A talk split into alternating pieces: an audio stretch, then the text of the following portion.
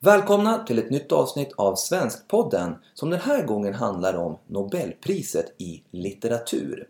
2017 års Nobelpris i litteratur går till den engelske författaren Kazuo Ishiguro. Ja, det meddelade Sara Danius, Svenska Akademins ständiga sekreterare, i början av oktober.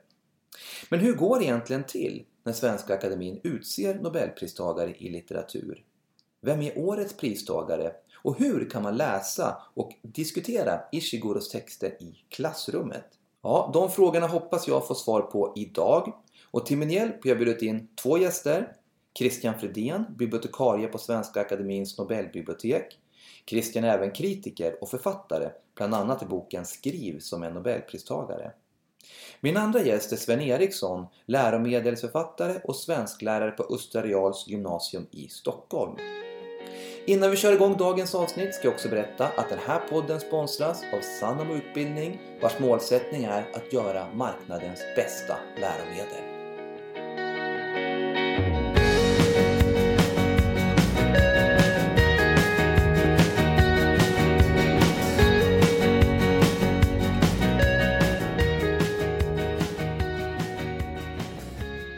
Hej Christian Fredén och Sven Eriksson och varmt välkomna till Svenskpodden. Tack så mycket. Tack så mycket för det. Nobelpriset i litteratur går alltså till Kazuo Ishiguro. Eh, vill du kort presentera honom Christian? Vem är Ishiguro? Han är född 1954 i Nagasaki i Japan men flyttade till Storbritannien redan som femåring efter att hans pappa fått anställning som oceanograf i Guildford. Eh, som ung var hans stora dröm att bli singer-songwriter och musiken är ju ett tema som har följt honom även sedan han istället då eh, fick litteraturen som huvudsysselsättning vilket han faktiskt har haft ända sedan debuten 1982 med romanen A Pale View of Hills som han eh, genast uppmärksammades för. Ehm, han bor i London kan vi berätta. Eh, han är gift med Lorna Ann McDougall. Och sedan 1986 och de har en dotter tillsammans som heter Naomi.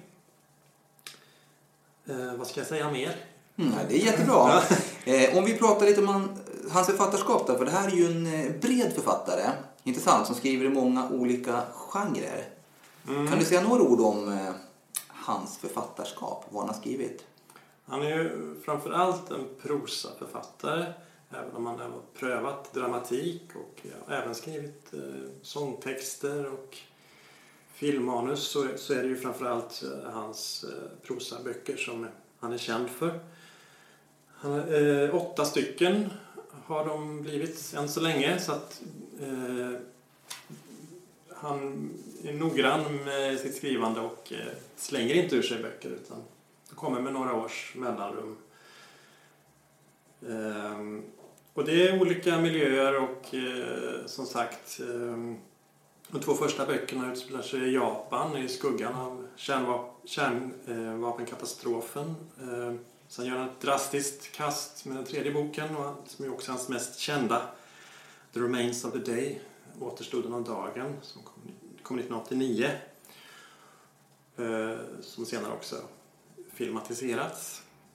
Eh, en annan av hans mest kända böcker är Never Let Me Go som har eh, en kall underström av science fiction kan man säga. Det är eh, ett framtidsscenario där eh, man har gjort kloner av människor i syfte att kunna använda deras organ. Så att de här stackars oskyldiga klonerna växer då upp utan att känna till att syftet med deras existens är att just att de ska användas för att plocka organ ur. Eh, också den har blivit film för övrigt. Eh, så att, eh, ja. Mm. mest skilda miljöer men man kan ändå känna igen Ishiguro tycker jag mycket i hans eh, sätt att berätta, berätta tekniken. Jag förstår. Och det var ju i början av oktober som Svenska Akademin tillkännagav vem som får priset i år. Hur brukar ni följa tillkännagivandena, Sven, på din skola? Det varierar, men eh, i år så var det väl så att eh, jag helt enkelt glömde bort det, för det är ju klockan ett mitt under pågående lektion. Men eh, när jag återfick fattningen så frågade jag helt enkelt mina elever som oftast har sina medier tillgängliga. Så att det var lätt att ta reda på att det var Ishiguro som hade fått priset. Det var ju det. Och hur reagerade du då när du fick höra vem som får priset i år? Jag blev väldigt glad eftersom vi tidigare har införskaffat den här boken till skolan och har den i klassuppsättning och kan läsa den. Och jag har gjort det vid ett par tillfällen. Never let me go. Never let me go, ja. Precis. Eh, som knyter an väldigt väl till programprofilen på en gymnasieskola som Östra Real där jag jobbar. Eh, man har ett samhällsperspektiv som är väldigt tydligt och man har också ett medicinskt etiskt perspektiv i den här boken som gör att den blir intressant att diskutera, inte bara ur svenska ämnets horisont utan från samhällskunskap, från historia kanske, men naturligtvis också från psykologi och filosofihållet. Och naturligtvis biologi, där genetiken finns. Och det var så vi började faktiskt, att vi läste den med ettor när de läste sin genetik på naturvetenskapligt program. För ett antal år sedan. För ett antal år Ja. sedan. Just det. Och den här hösten så läser du den här boken med dina elever också? Det gör jag. Ja. Och då har jag valt att eh, flytta upp boken till årskurs tre istället. Därför att kanske går en del av berättelsens eh, tyngd eh, berättartekniken som vi redan har nämnt där går förlorad med så unga elever som årskurs 1. Så då väljer jag istället att placera den i årskurs 3.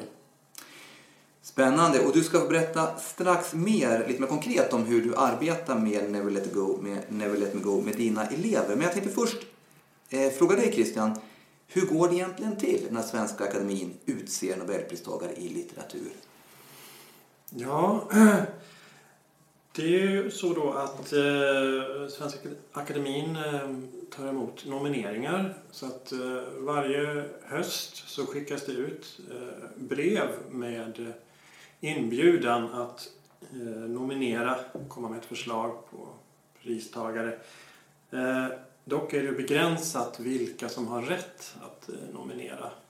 Och vilka har Annars rätt? skulle det nog bli lite Annars drunknar vi i nomineringar. svårt att hantera. Ja, Eh, så vilka har rätt att nominera? Då? Ja, det är eh, av ledamöterna i akademin själva. Eh, sen också ledamöter i motsvarande akademier internationellt. Universitetsprofessorer i relevanta ämnen som litteraturvetenskap och så. Eh, sen ordföranden i ett antal författarorganisationer eh, och tidigare nobelpristagare och sådär. Och ehm, det kanske inte låter som så många, men det är drygt 6000 brev som skickas ut då. Och det kommer ju också då svar från ganska många ändå. Eh, sen är det många som gärna kan passa på att nominera sig själva och, Ja, och smart. så vidare. Ja. Eh, Så att det är också en hel del som behöver sållas bort, Så en- för det är inte tillåtet då. Nej, till exempel. En nominering på sig själv hamnar i... I ett speciellt arkiv. Ja, Eh, Men ja, mellan 200 och 300 godkända nomineringar brukar det landa på. Och det kallas då för långa listan. Det finns en speciell litteraturhandläggare som tar hand om det här. Eh, och som ger det vidare till eh, Nobelkommittén som alltså består av eh, ungefär fem stycken ledamöter. Det är just nu Per Westberg som är ordförande för den. Och de kortar ner det här till någonting som kallas för halvlånga listan som brukar ligga på mellan 20 till 25 namn ungefär. Det ska vara klart i april och presenteras för övriga eh, akademin då. Och för att avbryta, Ja. den, den långa listan, eller deadline för de här personerna som har rätt att nominera är första februari. Ja, Stämmer? Just det. Just det. Och sen, vad sa du, i mitten på april ungefär, ja som jag minns det. Jag ja, ungefär, då exakt. har man Mm. tagit fram den halvlånga listan. Ja. Och sen kortas den ner ytterligare till något som kallas för korta listan. Och den ska vara klar i maj. Så att samtliga ledamöter i akademin kan läsa in sig på de här författarskapen över sommaren. Det är ganska många böcker som ska läsas under sommaren då. Ja, Ja. det blir det. ja. Och man får ju inte heller skylta med vad man läser så det gäller att kunna dra sig undan på ett eller annat sätt. Får hålla sig borta ett par veckor. Ja. Ja, ja. Och sen återser de då varandra i första sammankomsten där i september. Och då ska medlemmarna i Nobelkommittén dessutom ha skrivit sina utlåtanden om de, eh, de fem namnen då på korta listan. Där de då kan förorda någon särskilt starkt eller så. Så sen vidtar då livliga diskussioner bakom lyckta dörrar så jag kan inte återge något från dem. vad synd. Ja. Och 1901 delades Nobelpriset ut för första gången. Mm. Hur många Nobelpristagare i litteratur har det blivit sedan dess? Ja, senast jag räknade så fick jag det till 114 stycken. Vissa år har priset inte delats ut med anledning av världskrig och så. Eller ja, det är egentligen den enda anledningen. Eh, och andra år så har det delats mellan två pristagare. Så att, eh, men 114 stycken. 114 pristagare. Ja. Och eh, tillkännagivandena sker då alltså i oktober, ska jag bara säga, avsluta din redogörelse för. Ja, just Precis. det. Då är vi framme vid målsnöret kan man säga. Och sen så börjar det om igen då. Just det. Nya nomineringar kommer in Mm. första februari året Mm. därefter och så vidare. Just det. Så var det. Jag arbetar ju på Nobelmuseet eh, som museipedagog, träffar massor av skolklasser här eh, hela dagarna. Och en jättevanlig fråga som jag får av mina kollegor det är så här, varför fick inte Astrid Lindgren Nobelpriset i litteratur? Hur skulle du svara på den frågan? Eh, ja, jag kan inte återge några exakta diskussioner om just Astrid Lindgren. Men som jag upplever det så eh, var det en eh, snävare syn på litteraturen förra om åren. Eh, Åtminstone kan man ju få den känslan av senare års eh, pristagare att man har börjat bredda litteraturbegreppet. Och då känns det ju som en naturlig tanke att även eh, barnlitteraturen ska väcka större uppmärksamhet. Det har ju funnits bland pristagarna sådana som har skrivit eh, barnlitteratur tidigare som och Kipling till exempel, Kipling med och Djungelboken, Singer och sådär. Selma Lagerlöf. Selma Lagerlöf. Men, men att eh, det har fortfarande inte eh, tilldelats en, eh, en författare som är specifikt barnboksförfattare. Inte än i alla fall. Ännu. Nej. Och jag vet att det här är en jättestor fråga kanske, men, men om du väldigt kort skulle försöka eh, eh, ge någon typ av tillbakablick på Nobelprisets historia och se lite vilka trender som man kan se under prisets historia. Du sa att det kanske var en snävare tolkning tidigare i historien. Eh, går det att se några sådana tydliga trender under kanske framförallt 1900-talet då kring vilka författarskap som man har belönat?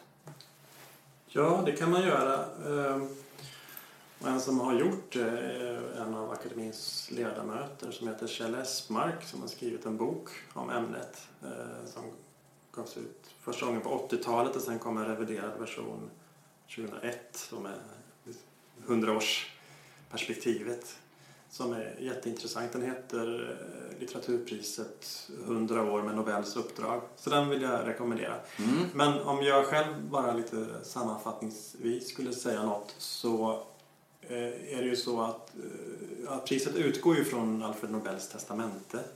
Och där står det just om litteraturpriset att det ska tilldelas den som produceras, producerat det utmärktaste i idealisk riktning under det förlupna året.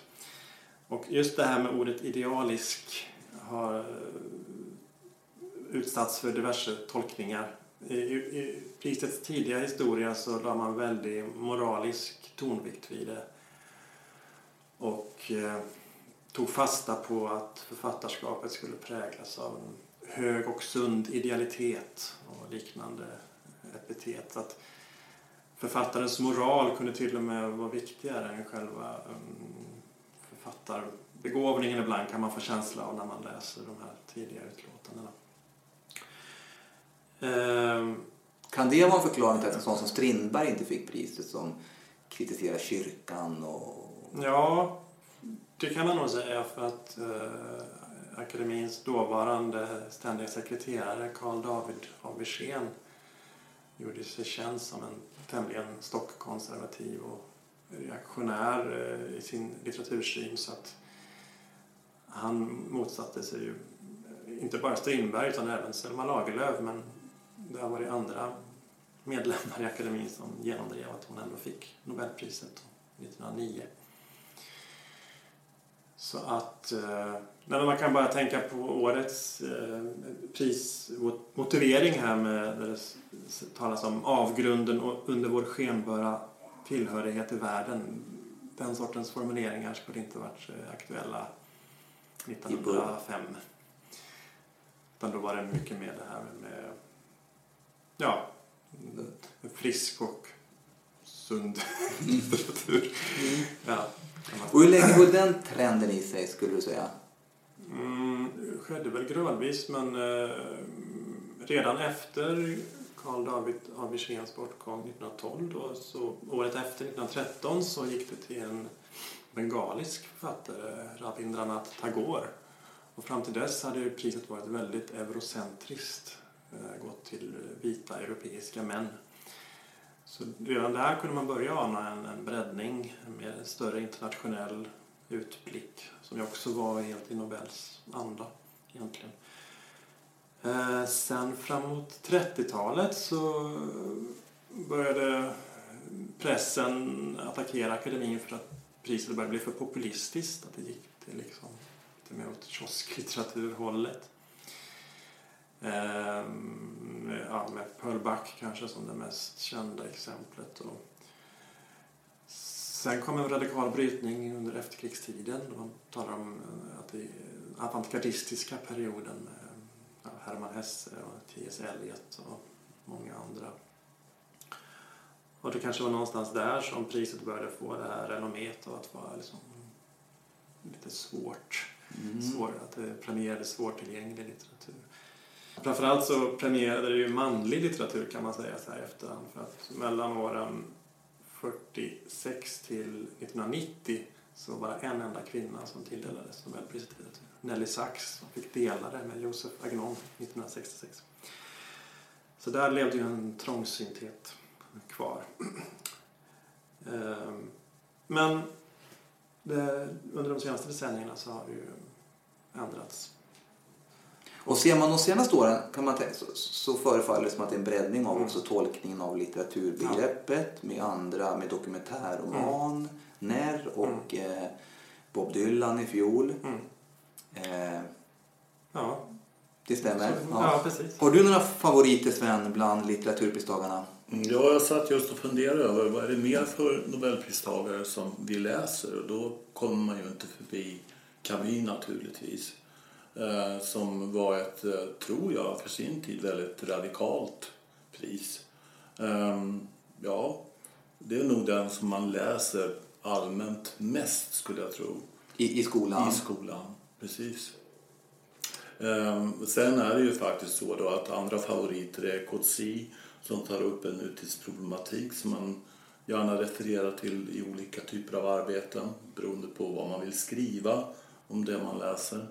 Um, och eh, Alexejevich då som vi har tangerat här med dokumentärromanen är naturligtvis också ett sånt namn.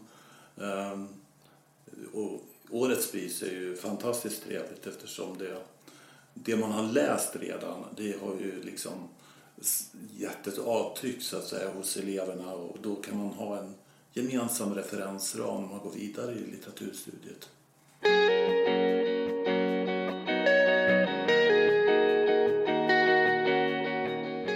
Du läser ju nu då Never Let Me Go sen med dina elever. Varför valde du just den romanen? Jag, läs, jag valde nog den romanen för att um, den här gruppen är så mogen och trevlig att arbeta med. Uh, det går att diskutera det lästa och de växer i varandras sällskap när de får lyssna på varandra. För det är det som är min nuvarande metod, att ha ett uh, ordnat, eh, strukturerat samtal, ett förberett samtal som det heter, med eleverna. Så varje elev i en grupp får sin tid eh, och jag lyssnar. Och de lyssnar på varandra och det där kan vara ett förstadium då till ett andra lärande så att säga. När man ska formulera sig, när man ska skriva om det lästa. Då har man inte bara sin egen syn, sin egen förståelse utan man kan plocka in sina kamraters eh, olika aspekter också. Mm. Eh, du var inne på det Christian när du pratade tidigare om Ishiguros författarskap. Men om du Sven skulle säga några ord om Never Let Me Go, vad den här boken handlar om? Ja, boken handlar ju om ett antal ungdomar och deras vänskap. Och de bor på ett eh, internat kan man väl säga. Man tror först som läsare att, eller man vill gärna tro med sin förförståelse då att det är någon typ av internatskola. Men så småningom visar, visade det sig då att det är det inte alls. De får också veta syftet med sin existens lite överraskande. Boken är organiserad i tre delar. så att Den första delen är på den här skolan, då, Halesham. Och sen så flyttar eleverna ut till olika andra institutioner som finns i landet, i England. Och det sägs ju det, även om det är en science fiction-roman så skriver författaren själv att någonstans i England 1990-talet. Så det är ju liksom en dystopi kan man väl säga. Men den har redan skett eller det finns i ett parallellt universum. Eller kanske håller det här samhället redan på att växa fram. Ja, man vet ju inte riktigt avsikten, det kan man diskutera. Eh, det andra skedet då i de här elevernas eh, liv, Kathy eh, som är liksom berättaren, Tommy och Ruth, det är att de flyttar till The Cottages. Och då får de ett friare liv som ska förbereda dem för eh, det kortare vuxenliv som de har. För att deras syfte är ju då att de ska lämna organ till eh, behövande. De är del av ett forskningsprojekt. Och som en underström i romanen finns hela tiden sökandet efter dels eh, en möjlig, det vill säga var kommer generna ifrån? Man försöker hitta personer som man kan ehm, tro är förlagan för den egna existensen. Och sen är det naturligtvis den mänskliga värdigheten, alltså den egna identiteten. Vem är jag? Som upptar de här vännernas eh, funderingar och liv. Ehm, så att de har egentligen två eh, livsalternativ de här klonerna. Det första det är då att genast bli donator och då är det så, så att de så småningom eh, avlider, eller som det heter i boken, de fullbordar.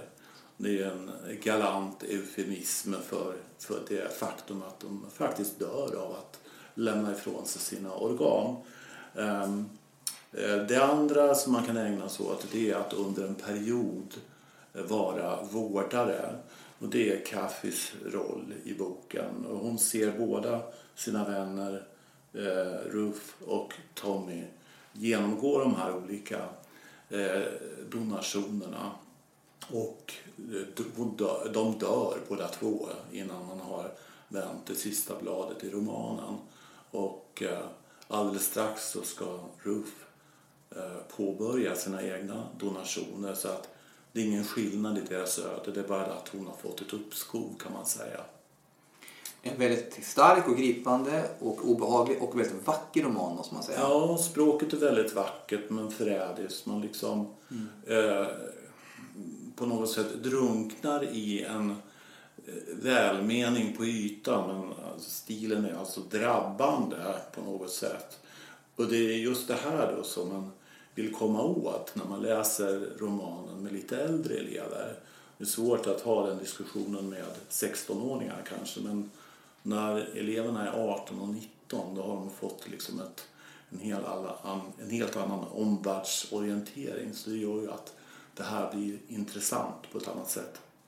Om vi blir lite mer konkreta då och pratar om hur du arbetar med romanen, Sven. Alltså, hur, eh, hur inledde du läsningen? Eh, I år så inledde jag läsningen med att vi läste högt så att vi kom in i texten. Vi läste för varandra helt enkelt. Eh, för att få en lugn stund, någonting som gör att litteraturläsning blir något annat än att jäkta efter eh, kunskapskrav och betyg. Upplevelsedelen tycker jag är central för att komma, komma någon vart i litteraturförståelse. Eh, och sen är det så att jag, eftersom romanen är organiserad i tre delar så väljer jag i varje del ett kapitel som vi har som gemensam referens. Och sen diskuterar vi det på det här sättet som jag också återgav, eh, nämligen att det är ett eh, förberett samtal och alla får sin tid till att yttra sin mening. Och det gör ingenting om man har valt samma citat att utgå ifrån som en kompis. Därför att förklaringen och diskussionen kring det här citatet det kommer att varieras ändå. Man vrider och vänder på perspektiven av det lästa. Och det blir en fördjupning som fungerar bra som förberedelse för kanske ett textarbete.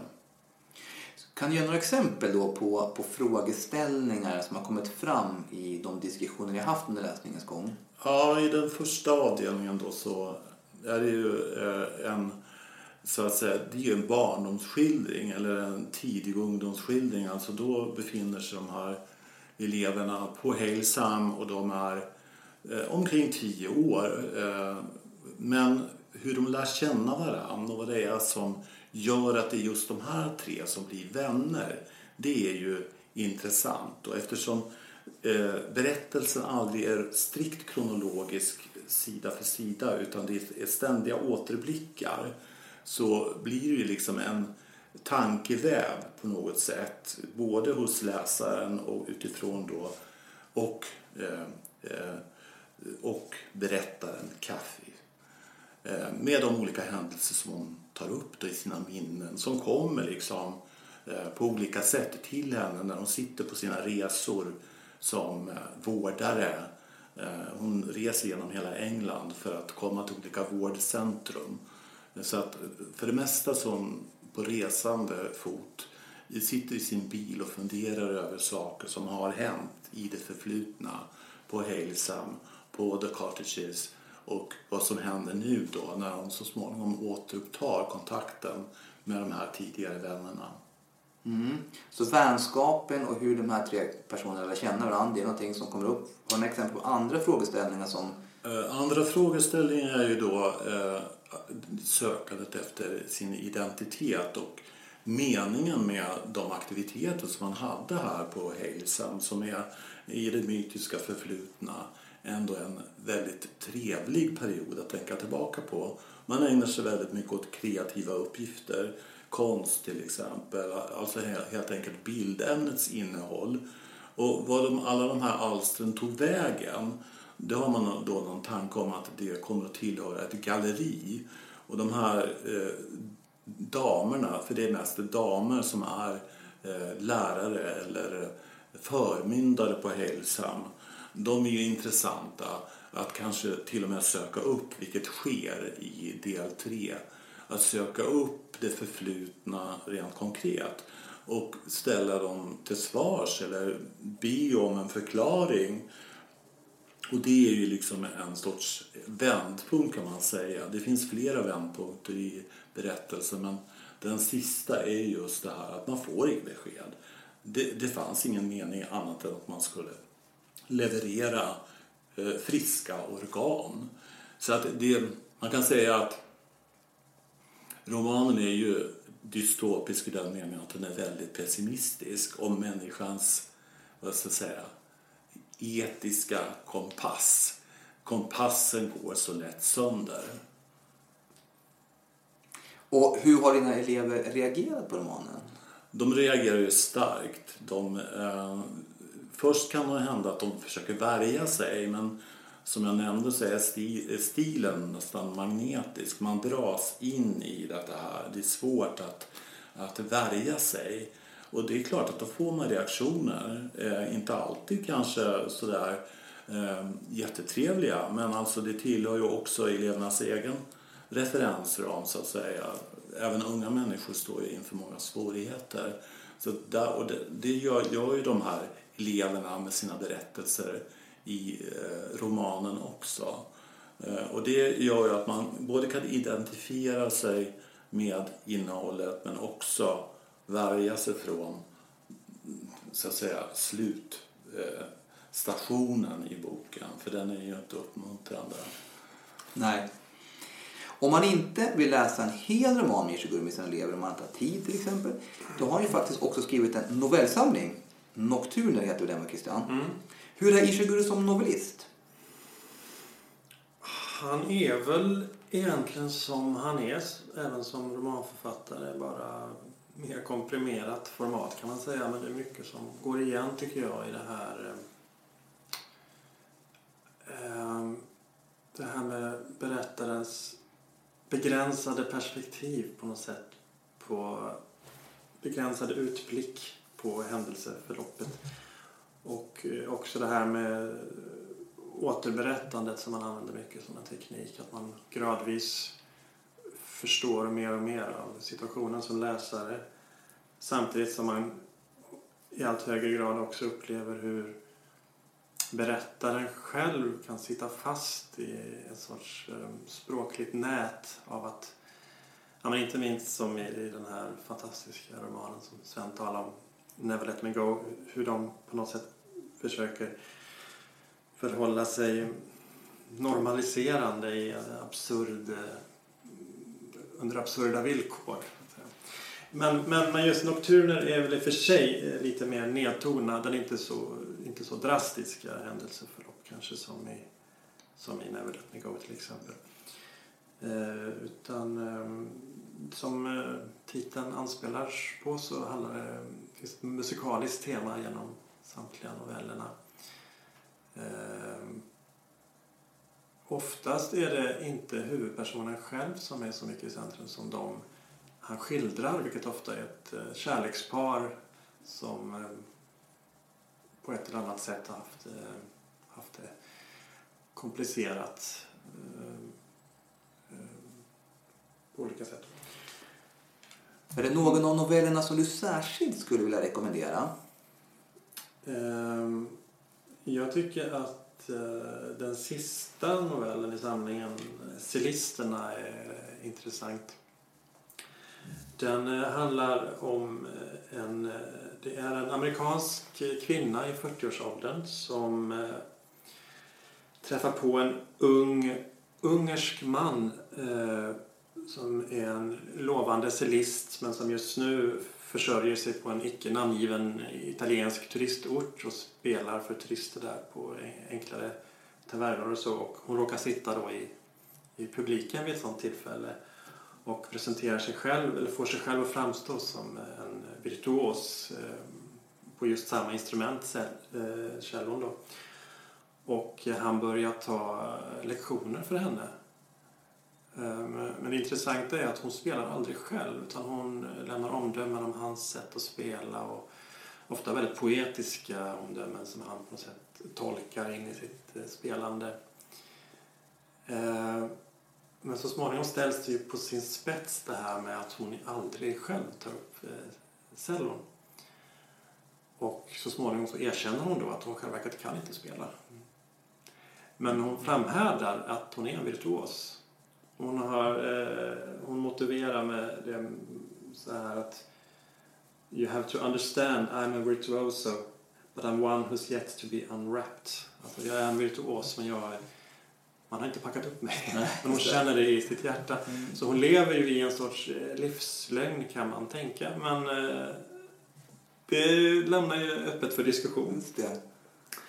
Men sen så, ja, de går skilda vägar till slut och eh, hon gifter sig med någon hon inte älskar och han kommer aldrig någon vart utan han fortsätter att spela på sådana här hotellrestauranger och liknande och liksom förlika sig med att inte bli någon världsstjärna.